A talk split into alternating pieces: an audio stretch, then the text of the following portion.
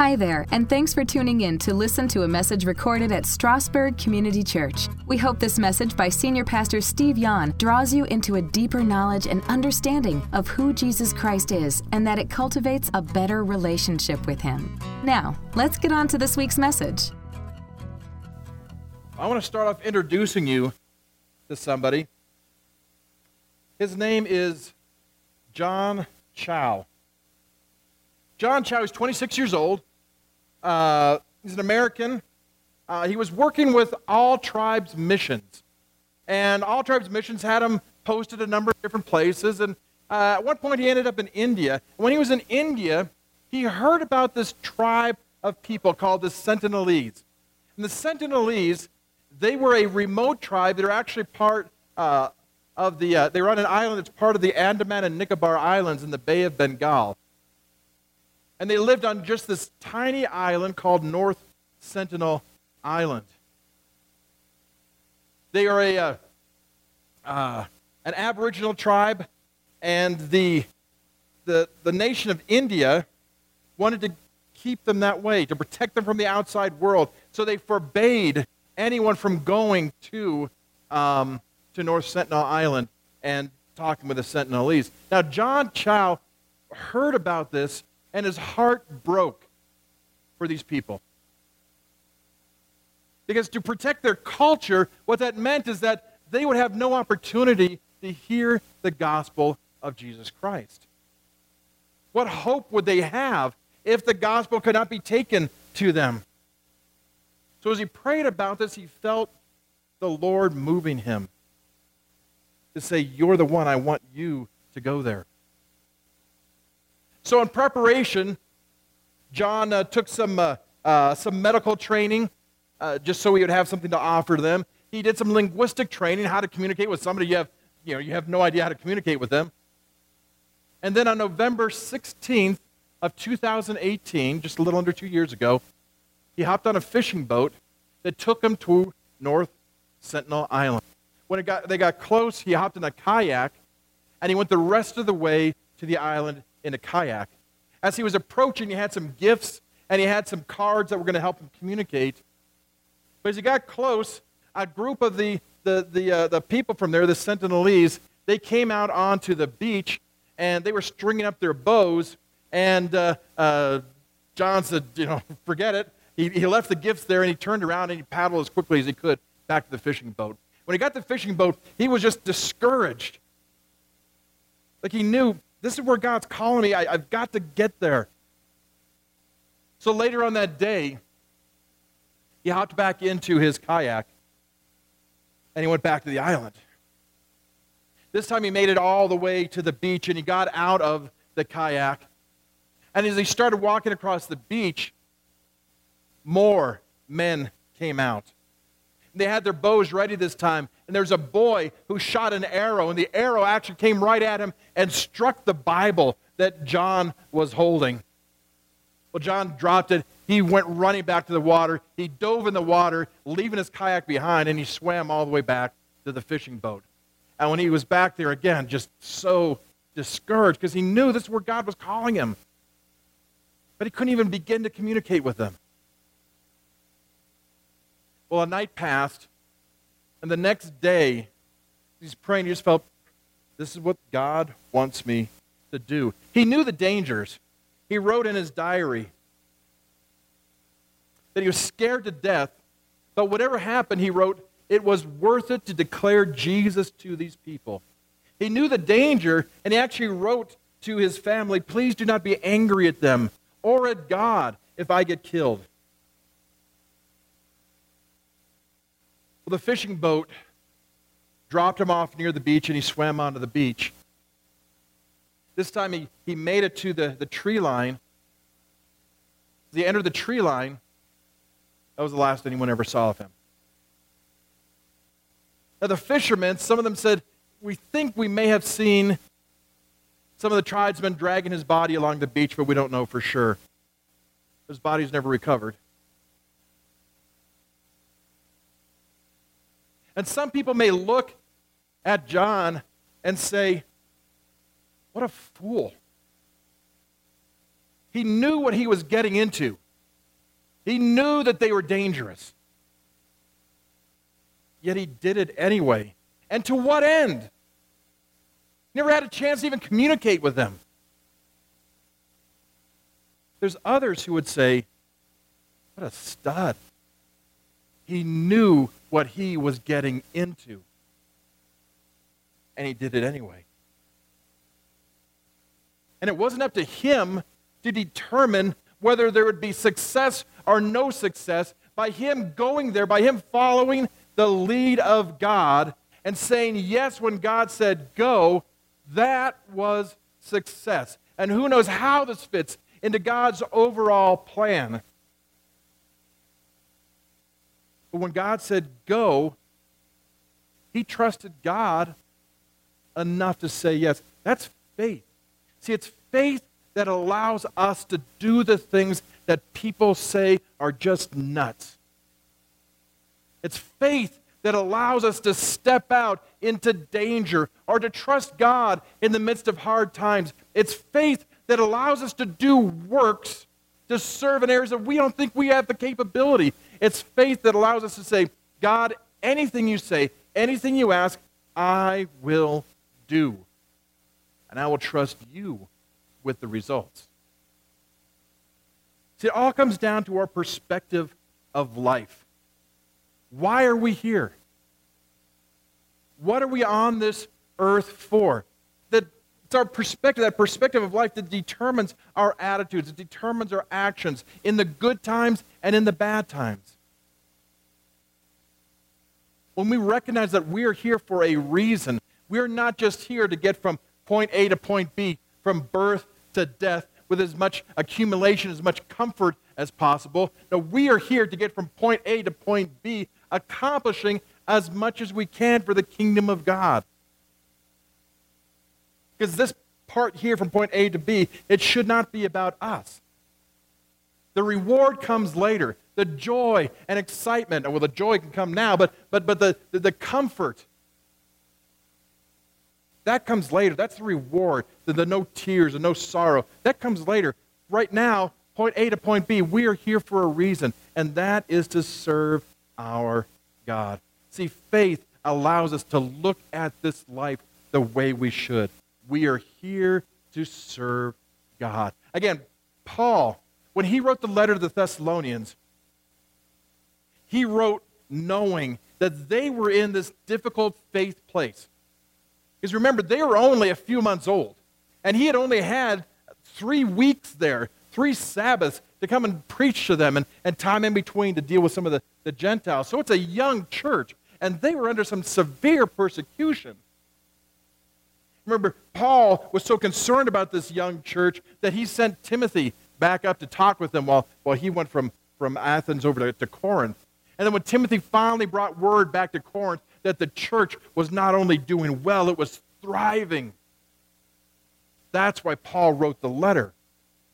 And what he wrote in that letter was an encouragement to them to say, Man, I heard this, and we are just praising God. We are praying. We are continually thanking God for you.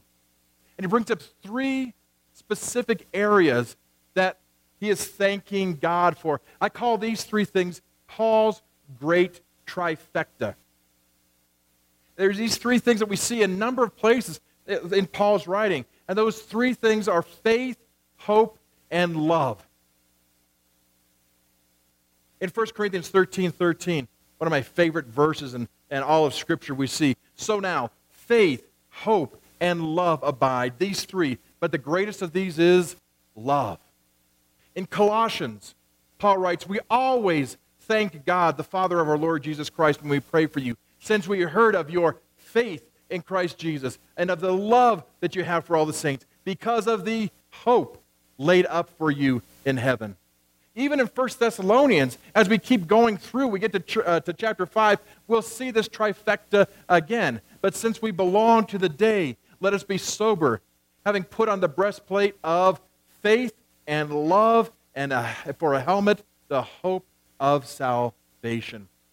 So we're going to look at those three things today because this is what Paul just thanks God for and commends the Thessalonians for for their faith, for their love and for the steadfastness that comes from a hope in Jesus Christ. So if you've got your Bibles, let's turn to 1 Thessalonians chapter 1. Last week we got through one verse. This week we're going to double our output. So we're going to look at chapter 1, verses 2 and 3.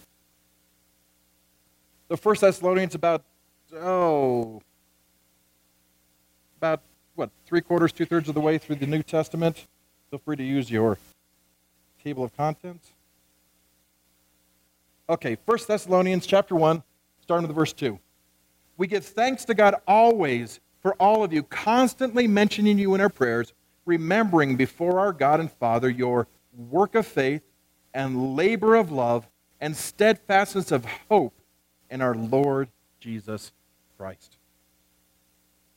The first thing he talks about are those works of faith. The works of faith. Again, remember their situation. They were being persecuted by the Jewish community and the Gentiles alike. For the Jewish Christians, for them it would have been especially difficult because the Jewish community was a set apart community anyway.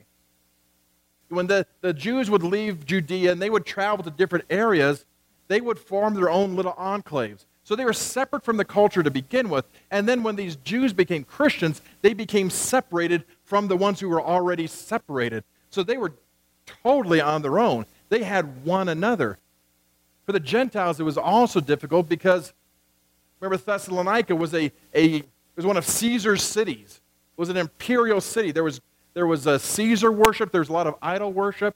So to separate away from that, you know, separate away from giving homage to, the, to, the, uh, uh, to Caesar, they would have been shunned too. So you have this group of Christians who really only have one another. And they're being persecuted from all sides. So for them to keep moving forward, it's going to take some serious faith. It's going to take them recognizing that God is still in control in the midst of all this. And Paul commends them, saying, Hey, I see your faith, and I see the works that are coming from your faith, what's happening as a result of you trusting God. See, faith gives us the conviction to do the things of God no matter the situation. Recognizing who God is, looking in the Word to see what He's done in the past, looking at other people around us to see the way that He's, he's uh, uh, built into their lives, looking how God has blessed us in the past and carried us through. That's what builds our faith, and that's what allows us to keep serving Him when the times get tough.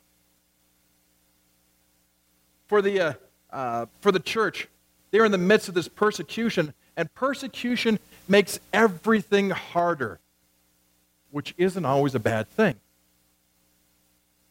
Because it's in those hard times that faith grows. Back in the early 80s, I spent a year down at Biola University in, in LA, and my roommate and I, whenever we would need some pocket change, we would go to the employment board and look for some you know, just odd job we can do. Remember one time we went there and we saw that uh, uh, somebody was looking for some guys to come and dig uh, uh sprinkler trenches. We thought, wow, how hard can that be? So we showed up there. A couple other guys came along. And uh, when we got there, there's a landscaper. He said, okay, grab shovels. I got in the back of the truck, and here's where I want you to dig. So we start digging. And at first, it was pretty fun. Dig hole. After two or three hours, our hands were just raw. Our soft little college boy hands, you know, holding onto those, those shovels and scoop after scoop after scoop. And as time went on, the hours went on, it was just misery holding on to that. Now I look over the landscaper. The landscaper knew what he was doing. The landscaper had gloves on, not us. The next day, we have to finish the job, so we go back, and it was terrible. It was so much pain. Now, if we had kept doing it, and the days went on and went into weeks, eventually, what would happen? Those blisters would turn into calluses. Exactly. But we didn't stick around long enough. We went through the pain, but we had no gain from it except for a little pocket change, that the calluses weren't there. Persecution, the pain and the persecution, as we endure that, that's what builds up our calluses of faith. That's what allows us to keep serving God and to trust Him more and more. So, what initially brought pain, what initially brought fear and, and trouble, as those calluses build up and we see God working, what once was difficult isn't difficult anymore because we've seen God work and we can trust Him more. Now, in America, ministry here is work, but it is gloved work.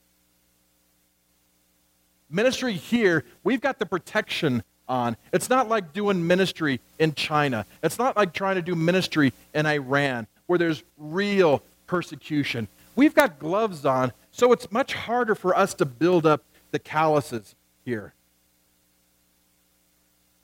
So we have to we have to build up our faith in other ways. Build our faith by serving how we can, by reading scripture, by trusting God rather than being in the midst, you know, under the fire or in the fire of, persecution.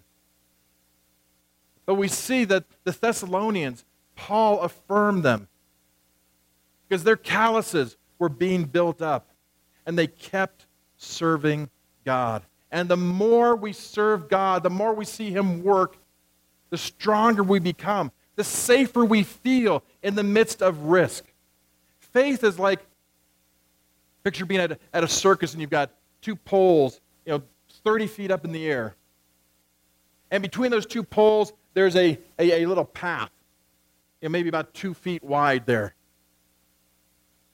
Now, if I'm standing up on one pole, I got to get to the other, I've got this little path between me. I'm not taking that step.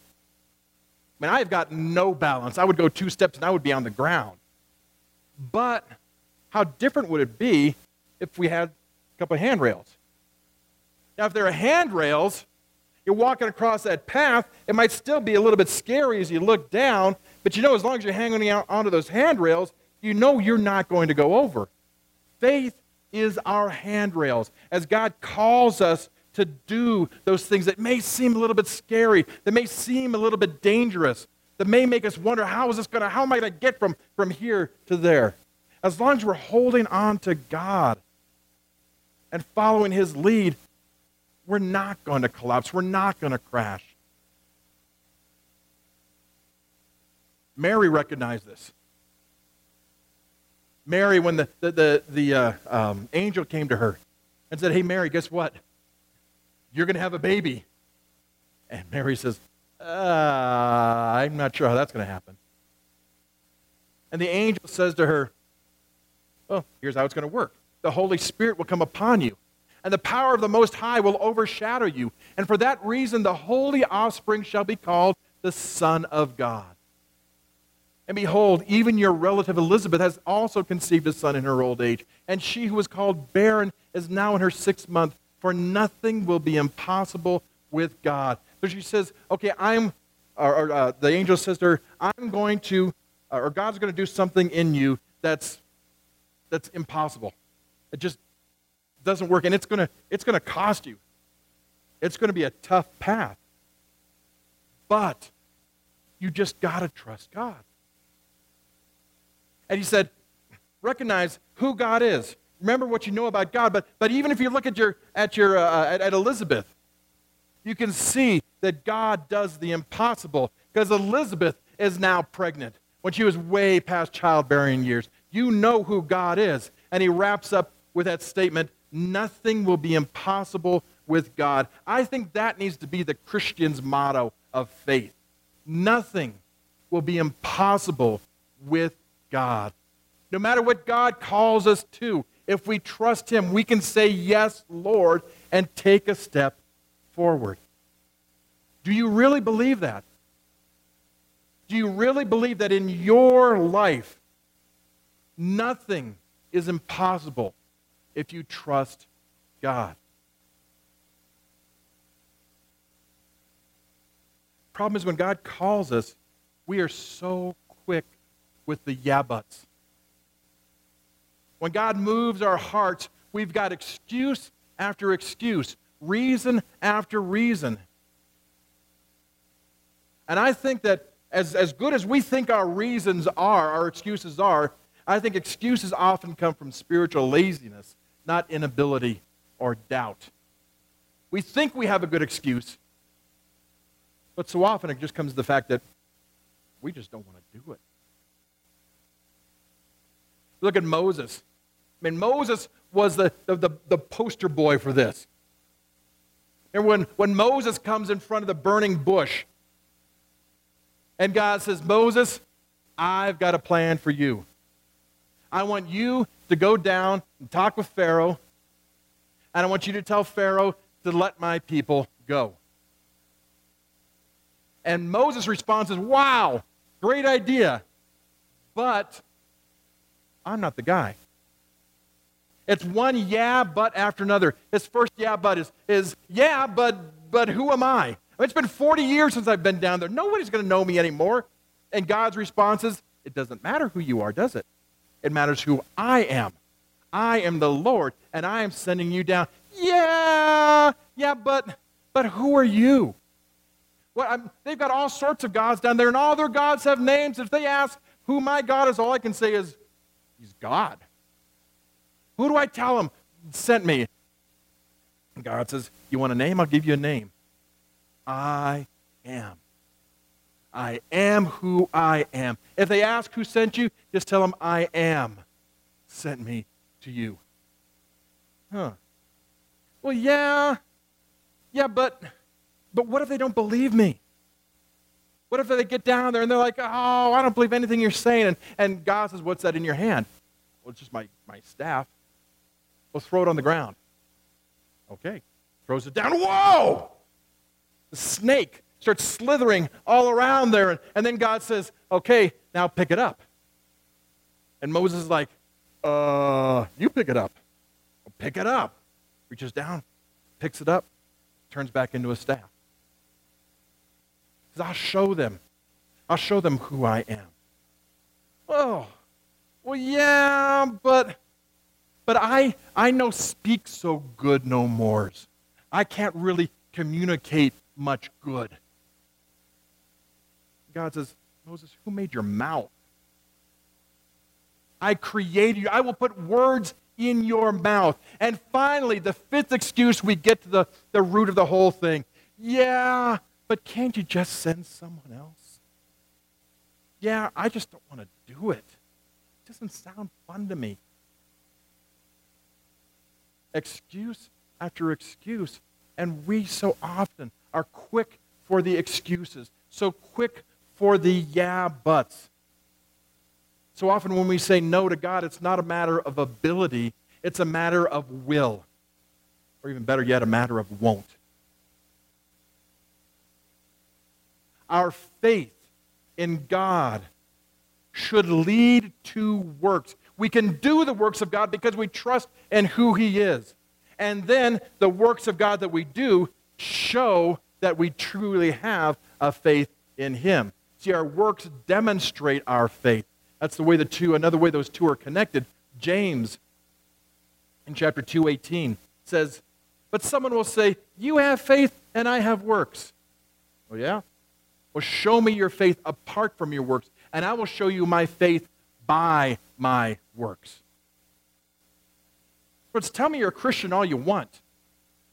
Can you show me that you're a Christian? Can you look back and show the way that you've been serving God? Have you been living out that faith? Or is your faith much more about your mouth than it is your hands and your feet and your heart?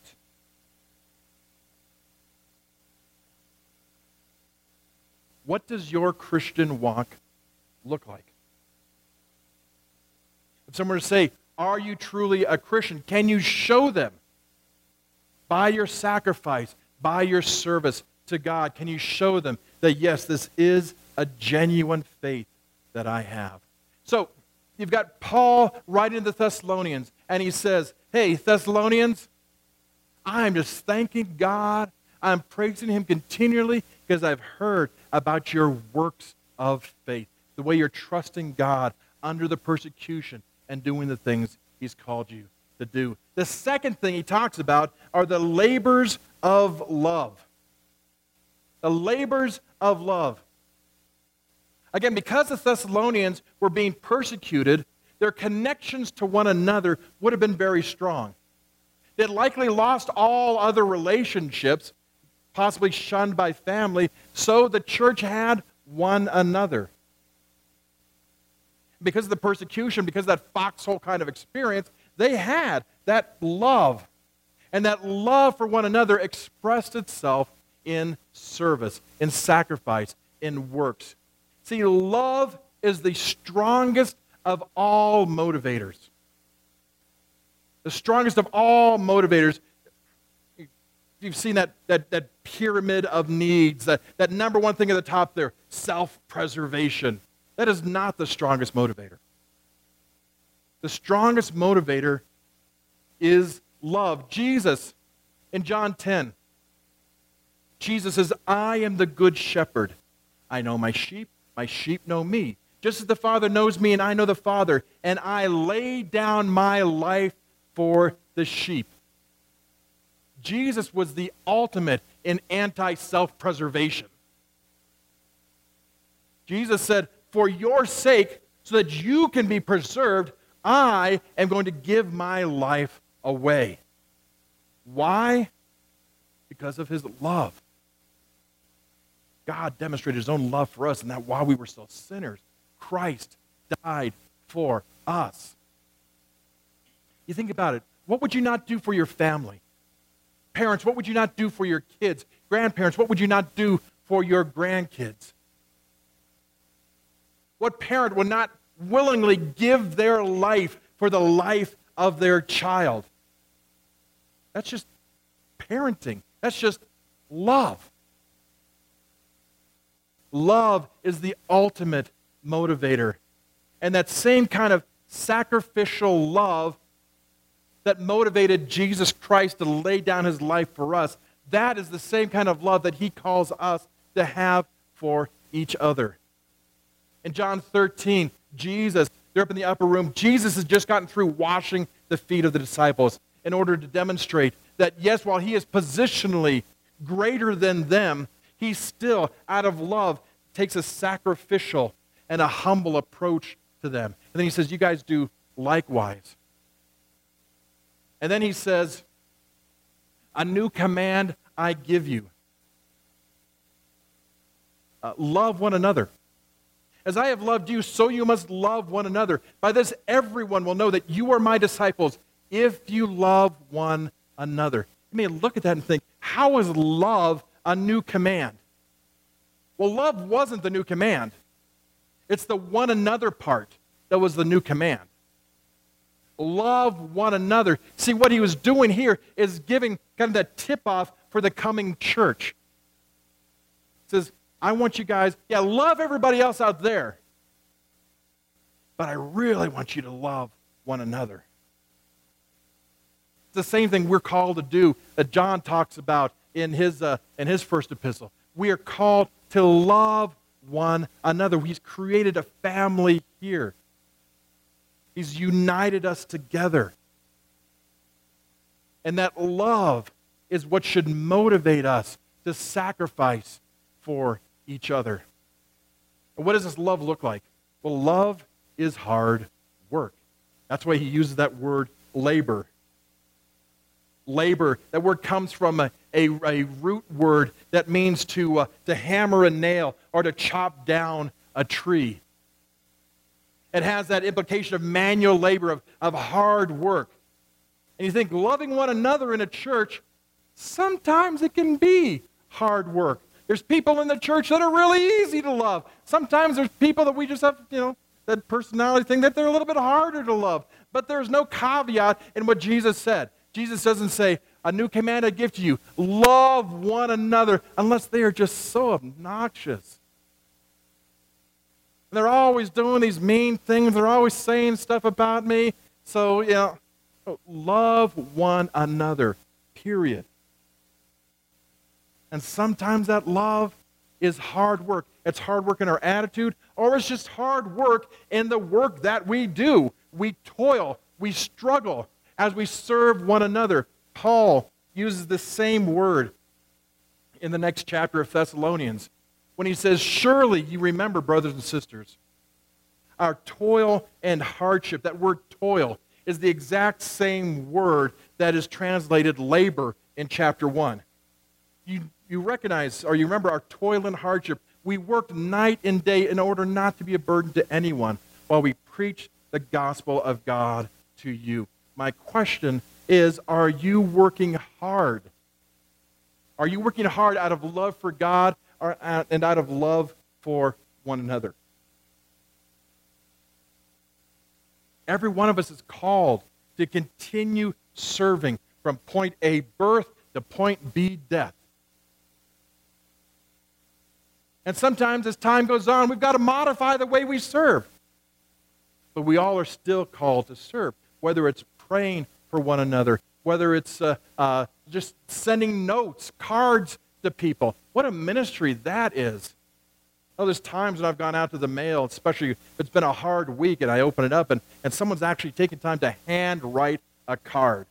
And you read that, and it's like, oh man, that's just that's so encouraging. Well, yeah, I mean, it's, it's a bit of a pain. You gotta you gotta fill out the card, you gotta put the stamp on it, you gotta put it in the mailbox. But again, are you still working, serving, laboring out of love for God and for others? What keeps us going? In the midst of the hard times, in the midst of the struggle? Well, it's the hope of Jesus Christ.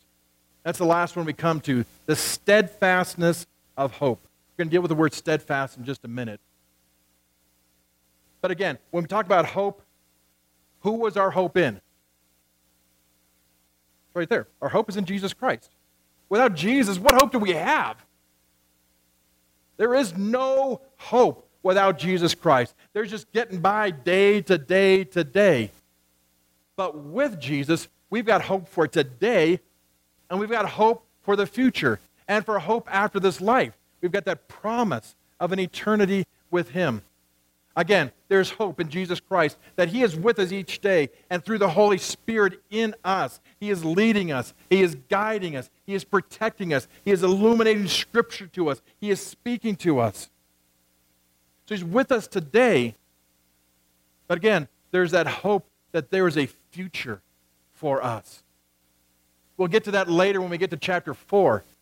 In chapter 4, we see the hope of Jesus' return when the dead will rise, and, and then we, will, who are still alive, will be caught up with him.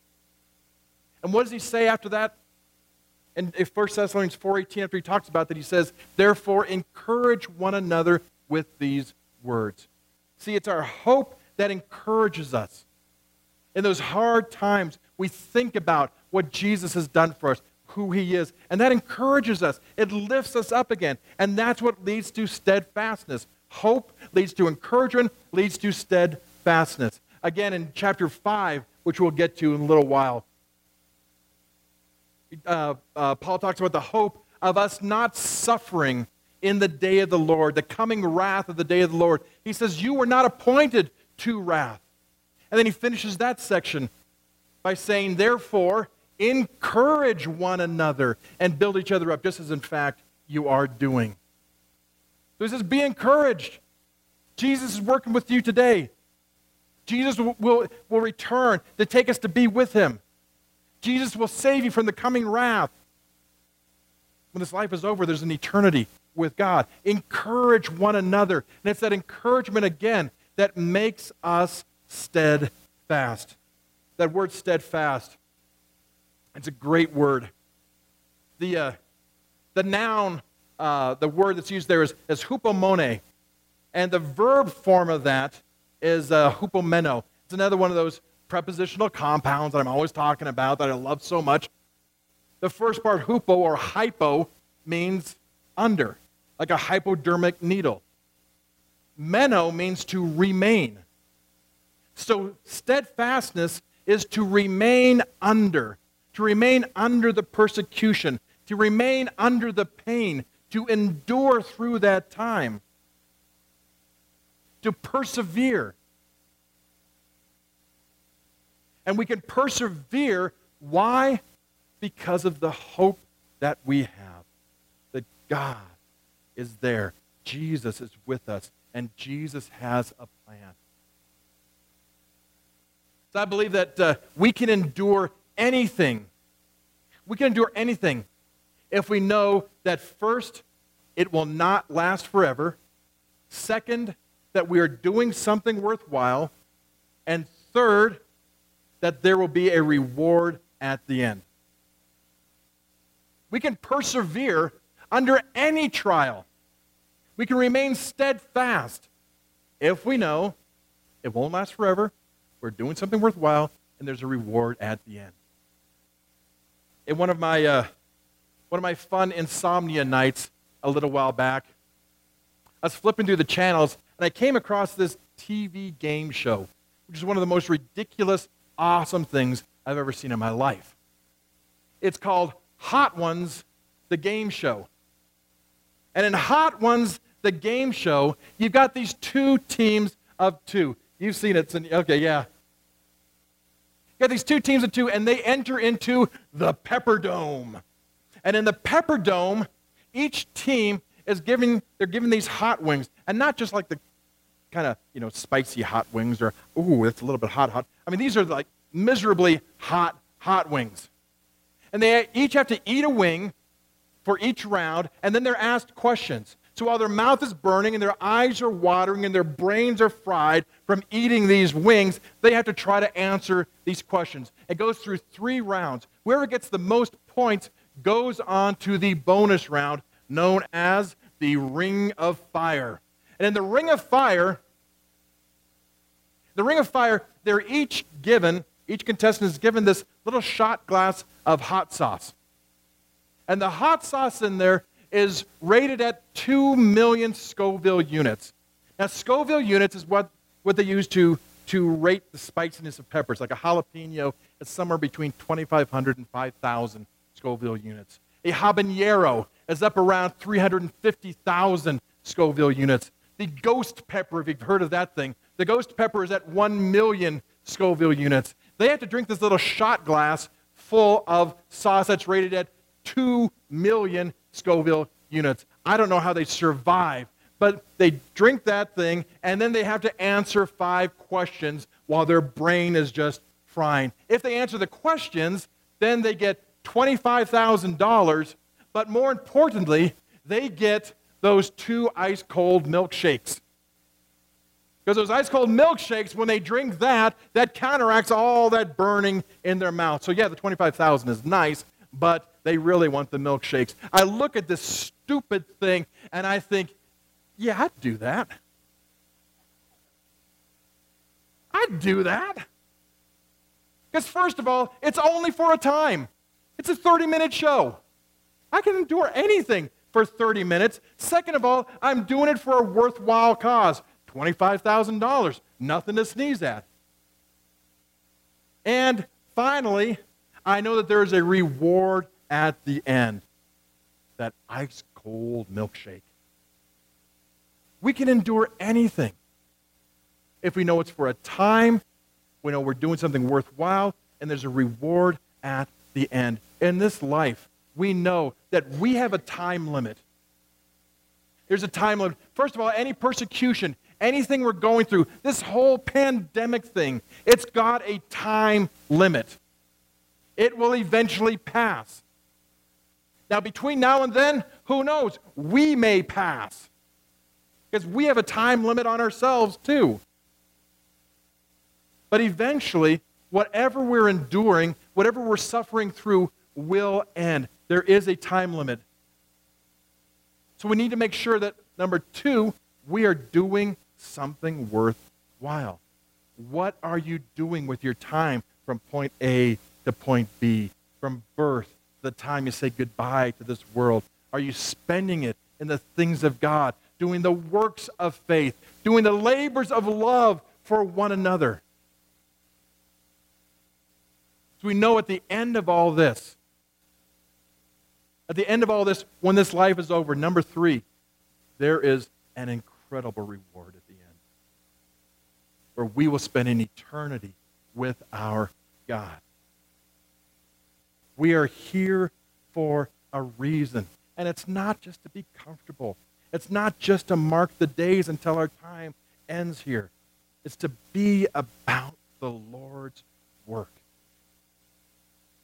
And we know anything He calls us to do, even if we feel inadequate, He will give us the strength to do it. Even if it seems ridiculous, like landing a kayak on an island of people who just want to kill you. You follow the Lord's lead, and you know that He will carry you through. And we know that John Chau is with God. And on that day, November 17th, 2018, he saw his Lord face to face, and he heard that, Well done, good and faithful servant, because he followed God's lead. Lord, let us be about your business. Every day. Let us make these days count. These days are so short in relation to our eternity. We're just here a blip of time. Let's not, let us not get caught up in what the world says is important. Let us not get caught up in the excuses. But Lord, when you ask, let us say yes. Yes, Lord. No yes, but, but yes, Lord. Yes, Lord.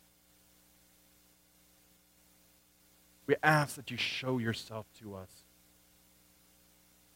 as we trust you, as we step forward. Use us as a church, use us as an individual to carry out your will. We pray this in the name of our Savior, Jesus, who has created that perfect plan, who has given us our hope.